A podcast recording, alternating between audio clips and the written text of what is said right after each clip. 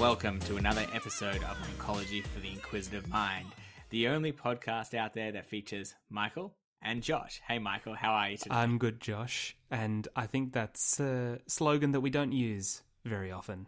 Certainly not often enough. no, We exactly. are, your de- but we are your weekly dose of Michael and Josh. that's it. Weekly doses, not more, not less, just right. The therapeutic range. Today we have a The Goldilocks great- range. Yeah, exactly. Today we have a interesting and a cancer that we haven't covered before, but is really important, and that is endometrial or uterine cancer, an area with some progress, some limitations, but evidently an important area nonetheless. Today, Michael will be giving us a little bit of a background, and he'll be talking about the cool drugs, and I'll be talking about the old conventional drugs. Well, think of it, Josh, as you are laying the foundation for what will come afterwards. No one ever loves the foundations. Let's be honest. They love the the they love the house, not the foundations it's laid yeah, on. they're boring but important, just like you, uh, in relation to this podcast. Oh wow. Um. Okay, that, that that took a turn south. So I'm going to get Michael to give us some interesting facts about endometrial cancer, which I can't wait to hear.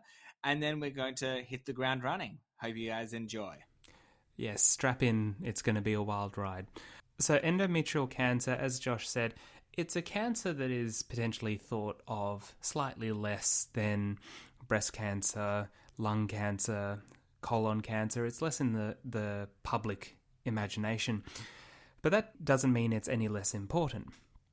Endometrial cancer is the, depending on where you read, between the fifth and the sixth most common cancer among women worldwide. It is the second most common gynecological cancer, and in high income countries, according to UpToDate, is the most common gynecological malignancy. Which surprised me, Josh. I think that that's because the vast majority of cases present early and therefore actually don't need uh, the input of an oncology team, which is good news for everyone. Michael, what are the stats? So, the incidence of endometrial cancer is highest uh, between the ages of 60 and 70, but there is a small but significant proportion of uh, patients who present very early. We're talking 2 to 5% of cases occurring at ages less than 40. The incidence of endometrial cancer is higher in well developed countries, and this is usually uh, associated with its risk factors. The major risk factor and the major the, major mechanism of the development of endometrial cancer is estrogen excess, and this is either endogenous or exogenous. The most common cause of elevated endogenous estrogen, try saying that five times fast, is obesity. So, naturally, in countries that are stereotypically have a higher median body mass index, they're first world countries with uh, higher access and a higher proportion of uh, highly processed food, more sedentary lifestyle, that sort of thing. Exogenous estrogen is uh, most commonly encountered, shall we say, in the form of the oral contraceptive pill without the presence of progestin. Again, something that you are much more likely to find in a, a higher socioeconomic country. Other risk factors include tamoxifen use and uh, hormone replacement therapy after menopause, nulliparity, early menarche and late menopause, so again, extending the duration of uh, exposure to estrogen, polycystic ovarian syndrome, uh, diabetes, hypertension, and there's also genetic risk factors. Josh, what is what do you think is the most common genetic risk factor or genetic syndrome associated with endometrial cancer? Uh, BRCA mutation. Eh, Oh no, Um, it is it is Lynch syndrome. that was going to be a high high second guess. It was, I, I knew it was uh, bouncing around in there somewhere. Lynch syndrome, which is a uh, germline inheritance of a deficiency in the mismatch repair proteins. There are four of them, but the two that convey the highest risk of developing endometrial cancer are MSH2 and MSH6. The most common histopathological subtype is endometrioid, or type 1, which accounts for about 80% of cases. Type 2 Histopathologies include serous and clear cell as the most common subtypes. You also have things like adenocarcinoma sprinkled in there as well. As we said, the majority of patients present early, and this is related to the cardinal symptom of endometrial cancer, which is abnormal uterine bleeding, which obviously is something that a patient is very likely to notice and very likely to recognize as it being as something being wrong and therefore more likely to seek uh, medical attention. Abnormal uterine bleeding is a presenting symptom in between 75 and 90% of cases. If endometrial cancer is detected early, it carries an excellent prognosis with a 90% five year survival rate. But of course, there are cases that slip through this metaphorical net uh, and present in the advanced stage and that's what we'll be focusing on today is the treatment of advanced endometrial cancer I will make a quick note about the FIGO staging because it's a bit different to the TNM staging that is commonly used in other cancers. The FIGO staging runs as with the TNM staging system from stage 1 to stage 4, but the criteria are slightly different. So, stage 1 is contained to the uterus, stage 2 is spread from the uterus to the cervical stroma, stage 3 is annoyingly subdivided into four separate uh, components, but it is characterized by spreading uh, the spread of cancer to other structures in the pelvic area, ranging uh, from the serosa of the uterus, fallopian tubes, and ovaries in stage 3A to the regional or para-aortic lymph nodes in stage 3C.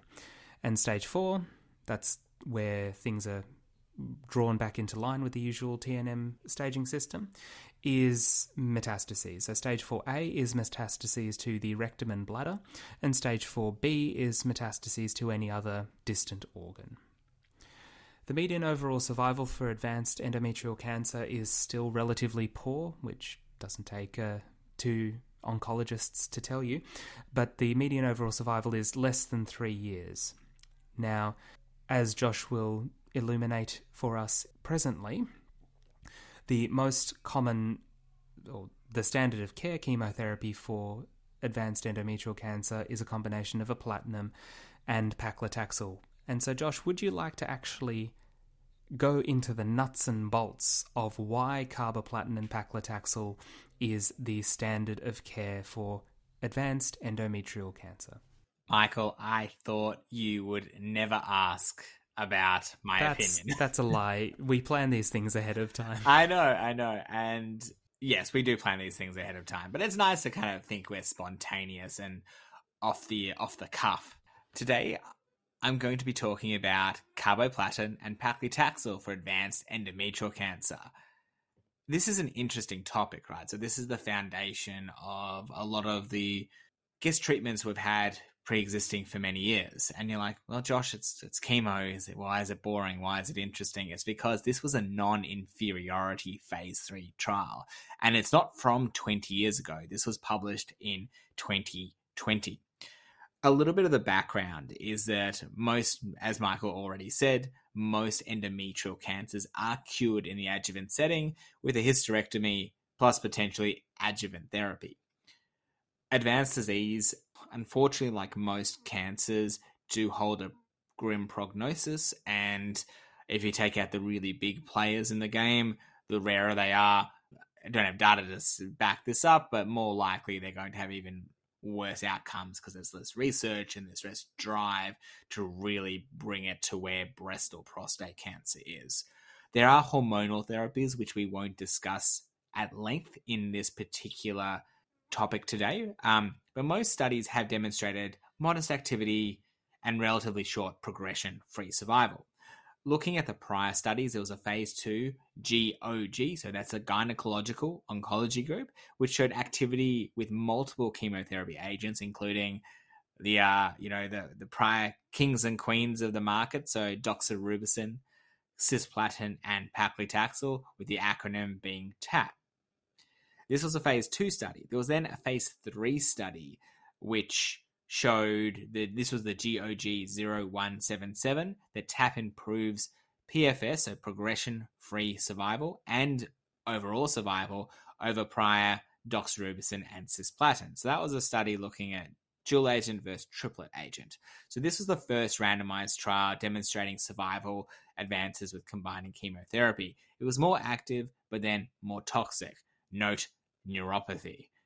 And the question remains is carboplatin and paclitaxel more convenient and less toxic? And well, it's known in ovarian cancer, but what about endometrial cancer? So that's the question here today. It remains the automatic answer for many people who don't treat gynecological cancer when they're wondering what the chemo options for really any gynae cancer are. Oh, it's carbotaxol. But it's good to know that there is actual science behind that throwaway comment. Yeah, I think with precision medicine becoming such a important part of our day to day treatment of patients, when you say, "Oh, it's carbotaxol," let's just push ahead in a very weird Australian accent that I just did. Um, it's the only type of Australian accent, isn't it? That's true. But you're like, okay, I understand that, but what are the other options? And while we will discuss that, the foundation of understanding what chemotherapy you can give and why is really important. So, the question they pose, which I've already mentioned, could you use the common chemotherapy regimen of just carboplatin and paclitaxel to replace the triplet therapy as a frontline therapy for an advanced recurrent endometrial cancer? Can we omit doxorubicin? This is essentially a non inferiority de escalation trial, really.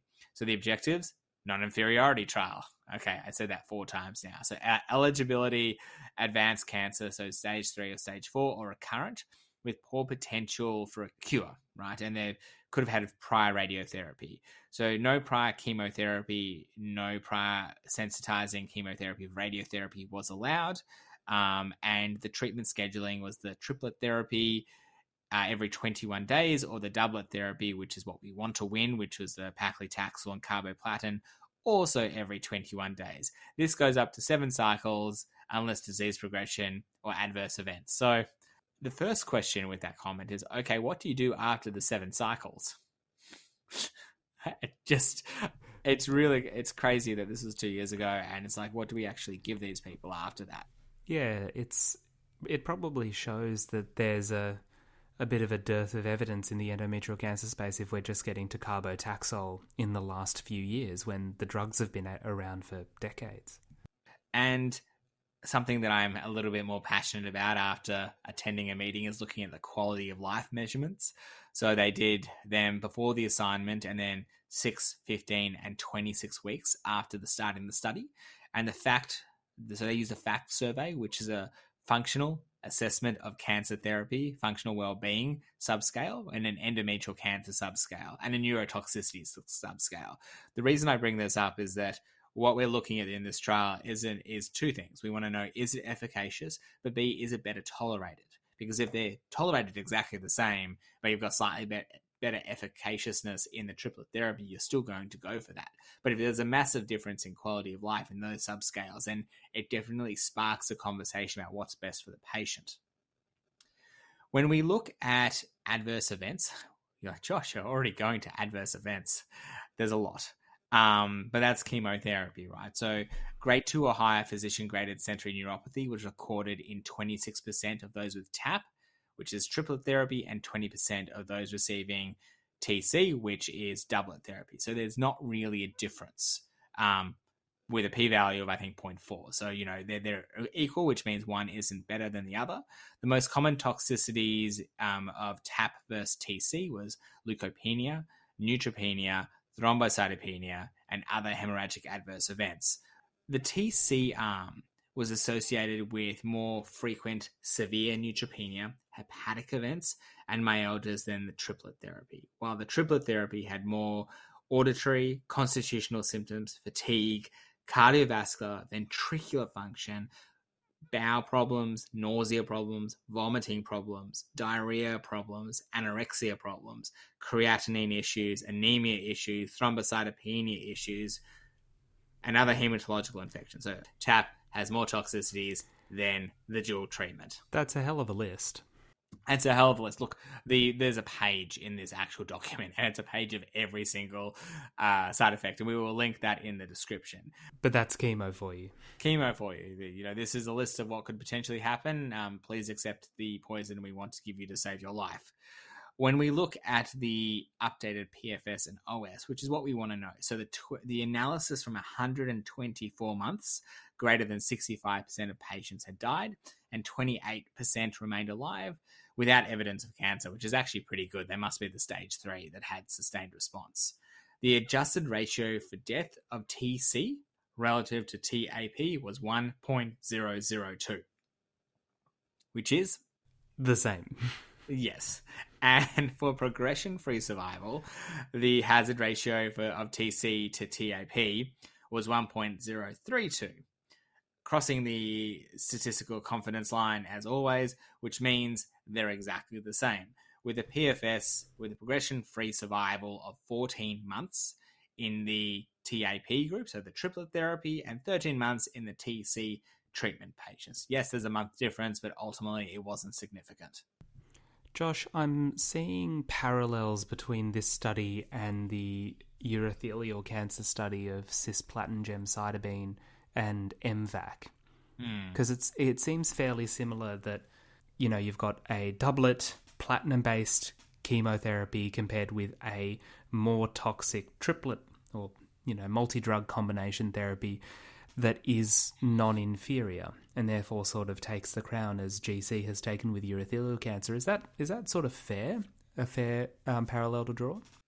I really think it is. I I feel that as we get a better understanding of biology, the idea of giving less toxic regimens better it actually does help the patient and probably helps with the cancer and helps with the overall function and the, the burden on the hospital and the burden on the financial system and all these things if you take them into account some which would be intangible unless you did a study because we love to do studies on absolutely everything I really do believe that. I think what's really important to say is that you can rest assured that if you're giving someone doublet therapy in the advanced setting, then it's not going to be worse in times in terms of response, progression free survival, and overall survival with toxicity and quality of life favoring TC. And in incurable cancer, that is what you want. But, Michael, that's the foundations. That's not the sprinkling, the sauce, the you know the infrastructure of the house. Bring bring out the big guns. Tell us what you're going to talk about. Yes, it's it's not the beautiful facade. It's not the bright red door. It's not it's not the eye-catching stuff, but it's very very important. And it is important to the study that I'm going to talk about, which is the Ruby study, a study that was only published two months ago at time of recording, or even less, uh, about a month and a half ago, uh, in March of 2023. And this is a study of dostarlimab. Now, dostarlimab is uh, a, an agent that we have uh, not really seen very much in Australia. It's actually not available under the PBS for any indication, even though the drug uh, company has tried.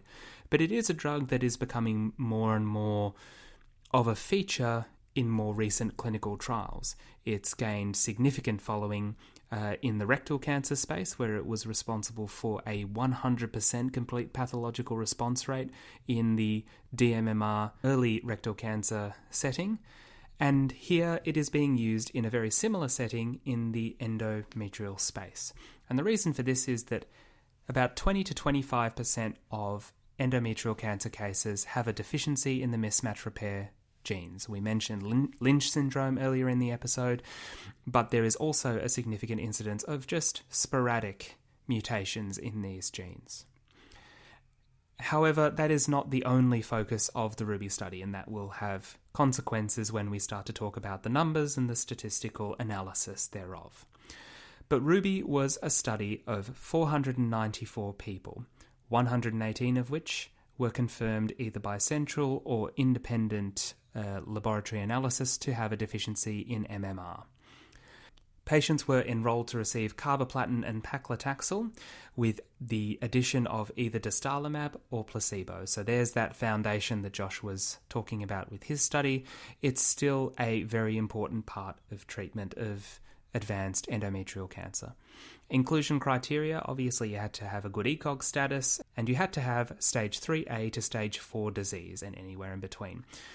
Interestingly, Josh, patients with stage 3C, that's uh, metastases to the pelvic or para-aortic lymph nodes or stage 4 disease, were allowed without having measurable disease by RECIST, which I thought was interesting because it's not something you see in big phase three randomized controlled trials. Um, I've only seen it in a little phase one trial we're running at, at my center in the glioblastoma space because it's not always measurable.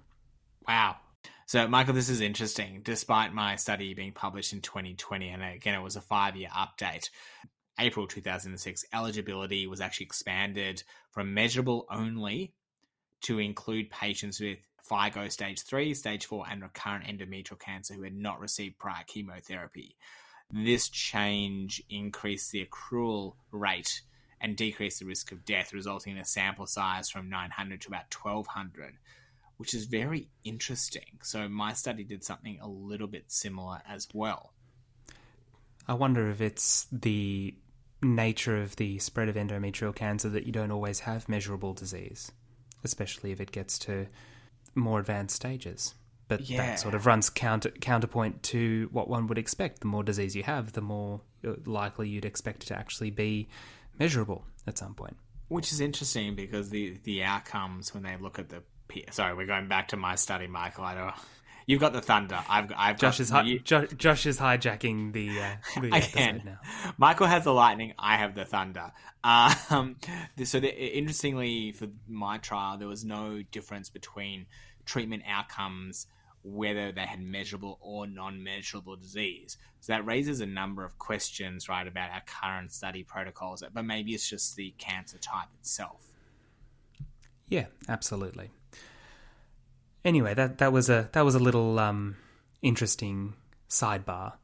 Um, in terms of the uh, temporal nature of the disease, patients were admitted if they had an untreated first recurrence, and they were allowed to have neoadjuvant and adjuvant chemotherapy if the recurrence occurred greater than six months after the completion of their adjuvant or neoadjuvant treatment.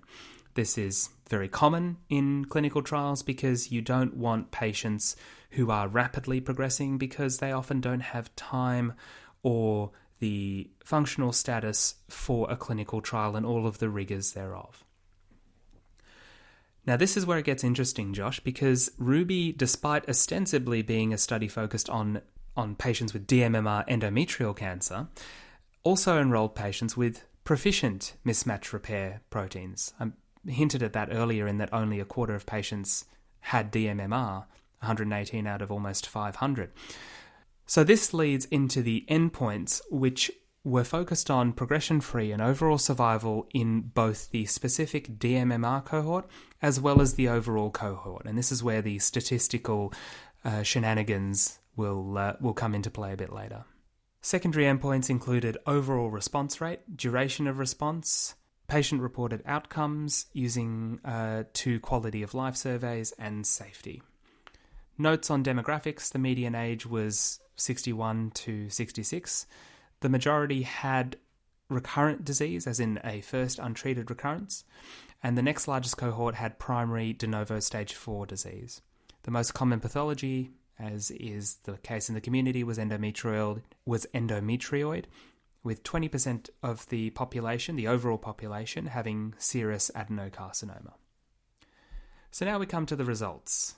And Josh, what do you think the hazard ratio for PFS and OS in the DMMR group was? I always enjoy this game of getting you to guess. Oh, I know, and I actually don't. I don't know this study, but I'm going to say the hazard ratio was zero point three. Well done. Great guess. So that's the overall survival hazard ratio. So the Oh damn! The the overall survival of patients with DMMR endometrial cancer at 24 months was 83.3% versus 58.7% with a hazard ratio of 0.3. Now, because this wasn't a primary endpoint, there's no p value, so we don't know how statistically significant it is, but numerically, obviously significant.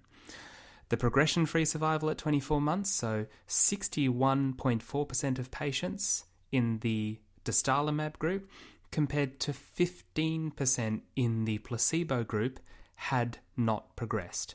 For a hazard ratio, and this is going right up there in the hazard ratio hall of fame, is 0.28 with a p value of less than 0.001, so statistically significant.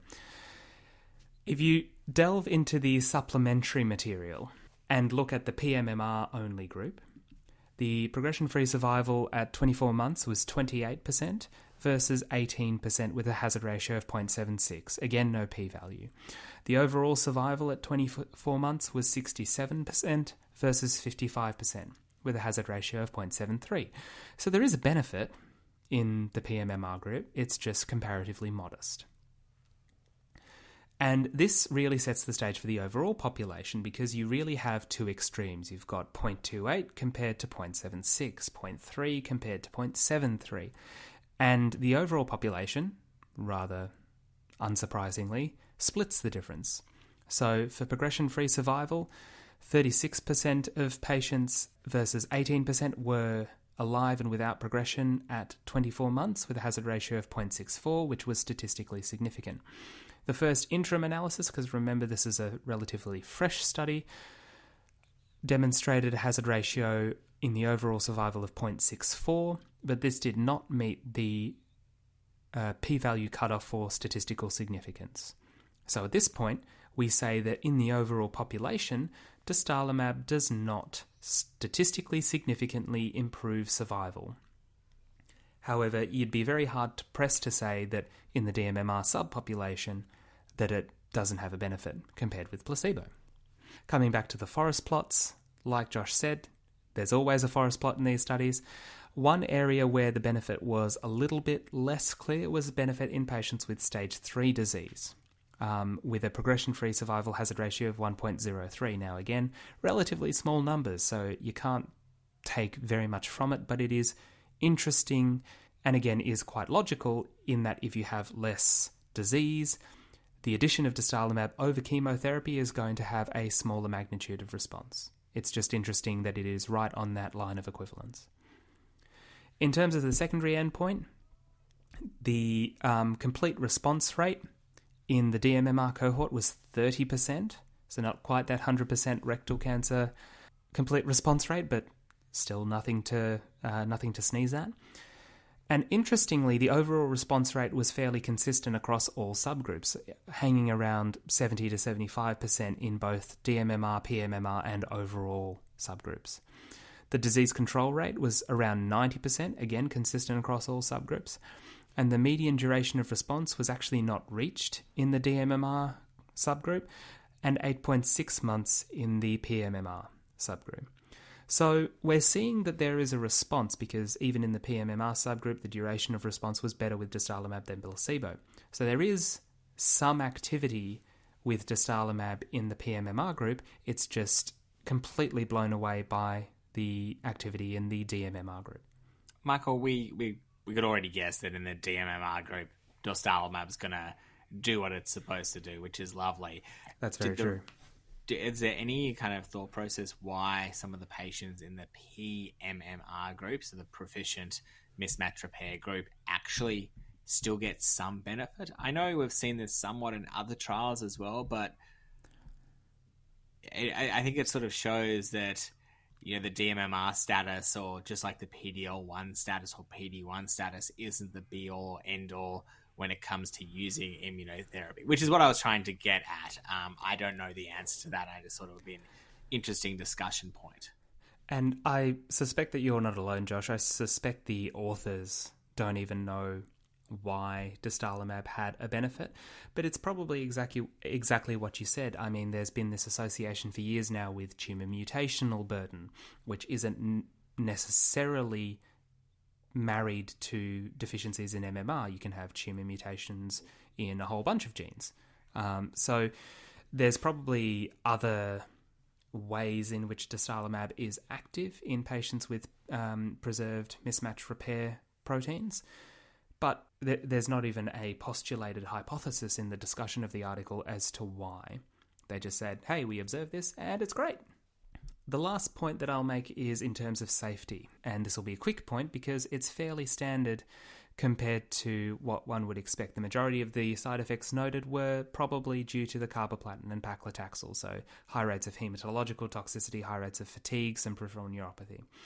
In terms of immune mediated adverse events, which I guess is what we're most interested in given we're looking at dostarlimab, the most common immune mediated adverse events were hypothyroidism, rash, arthralgias, and elevation of AST. There were five deaths in the dostarlimab group, which is worth highlighting.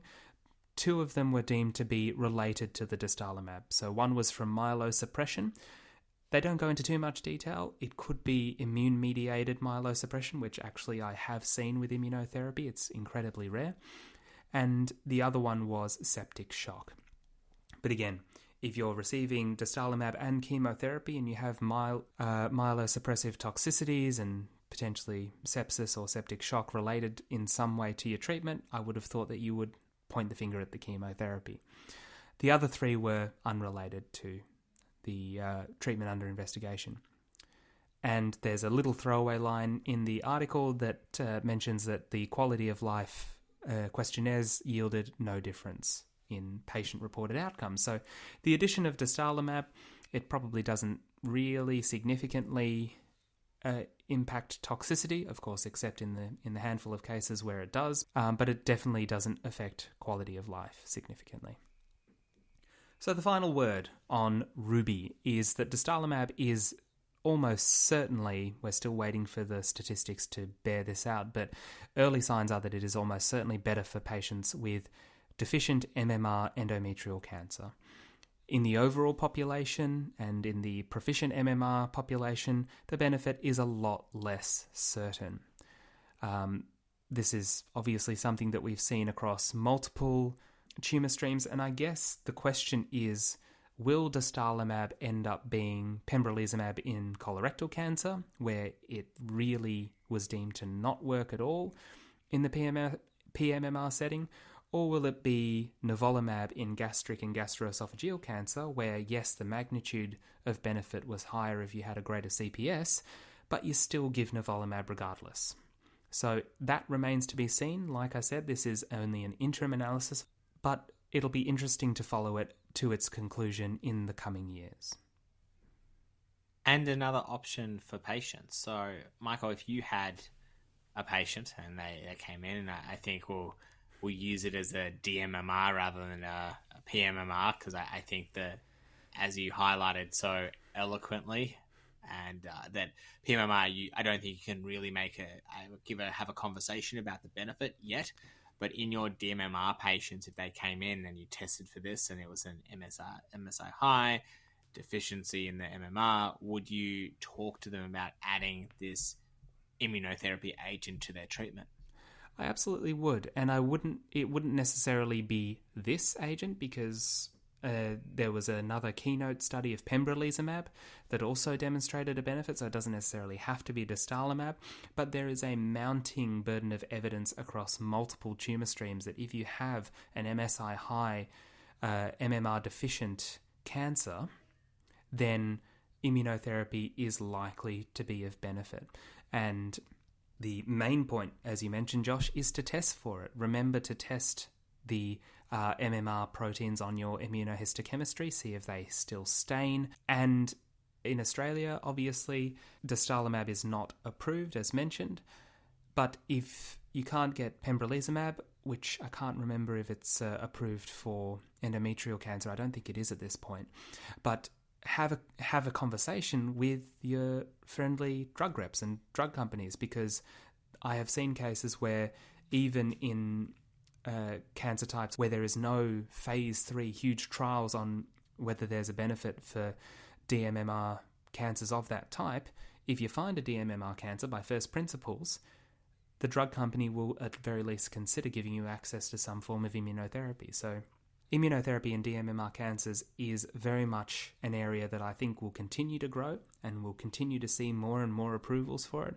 And it very well may be the new TMB. You know, in the States, they've got a uh, a tumor agnostic approval for high TMB cancers. It might be, it doesn't matter if it's a skin cancer or a colorectal cancer or a, an endometrial cancer or whatever cancer, if you can dis- display a deficiency in mismatch repair proteins, then you will be able to get access to immunotherapy.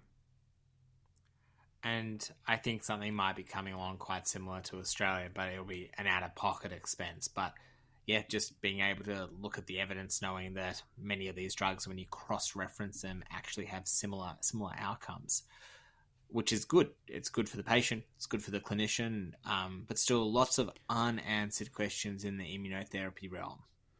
Absolutely, It's always the case. The more we find out, the more questions we have. And in case you're wanting a summary of this pembrolizumab trial, which is not a keynote trial, interestingly, um, we will include a link in the episode description, and there'll be a post on our website in the Oncology for the Inquisitive Mind newsreel. And it's really interesting, Michael. They were both released on the same day. So Pembro definitely doesn't want to get left behind. But it'd be interesting. One day we're going to see head to head trials because that's going to be the next step with these guys. Absolutely. There are a couple of minor differences which we won't go into, but they both demonstrate the same sort of thing. Uh, DMMR, it responds well to immunotherapy. So, but we figured we uh, have talked a lot about pembrolizumab on this show, and we would give dostarlimab its moment in the sun. Yep. So, Michael, tell us what what are we doing next week? So next week, Josh, we have our first fan request. So if you want to have a specific topic covered on oncology for the inquisitive mind, please send us a line, and we always put the email in the uh, in the episode descriptions, but it's inquisitiveonc at gmail.com. And so we'll be talking about how best to approach ductal carcinoma in situ of the breast. So something a little different, and we hope to see you then. See you then.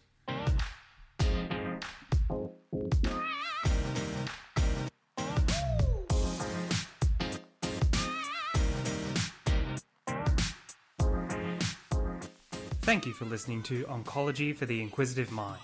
You'll find previous episodes on our website, along with weekly posts, resources, and links to our Twitter and LinkedIn pages. Check it out at inquisitiveonc.com. That's inquisitiveonc.com.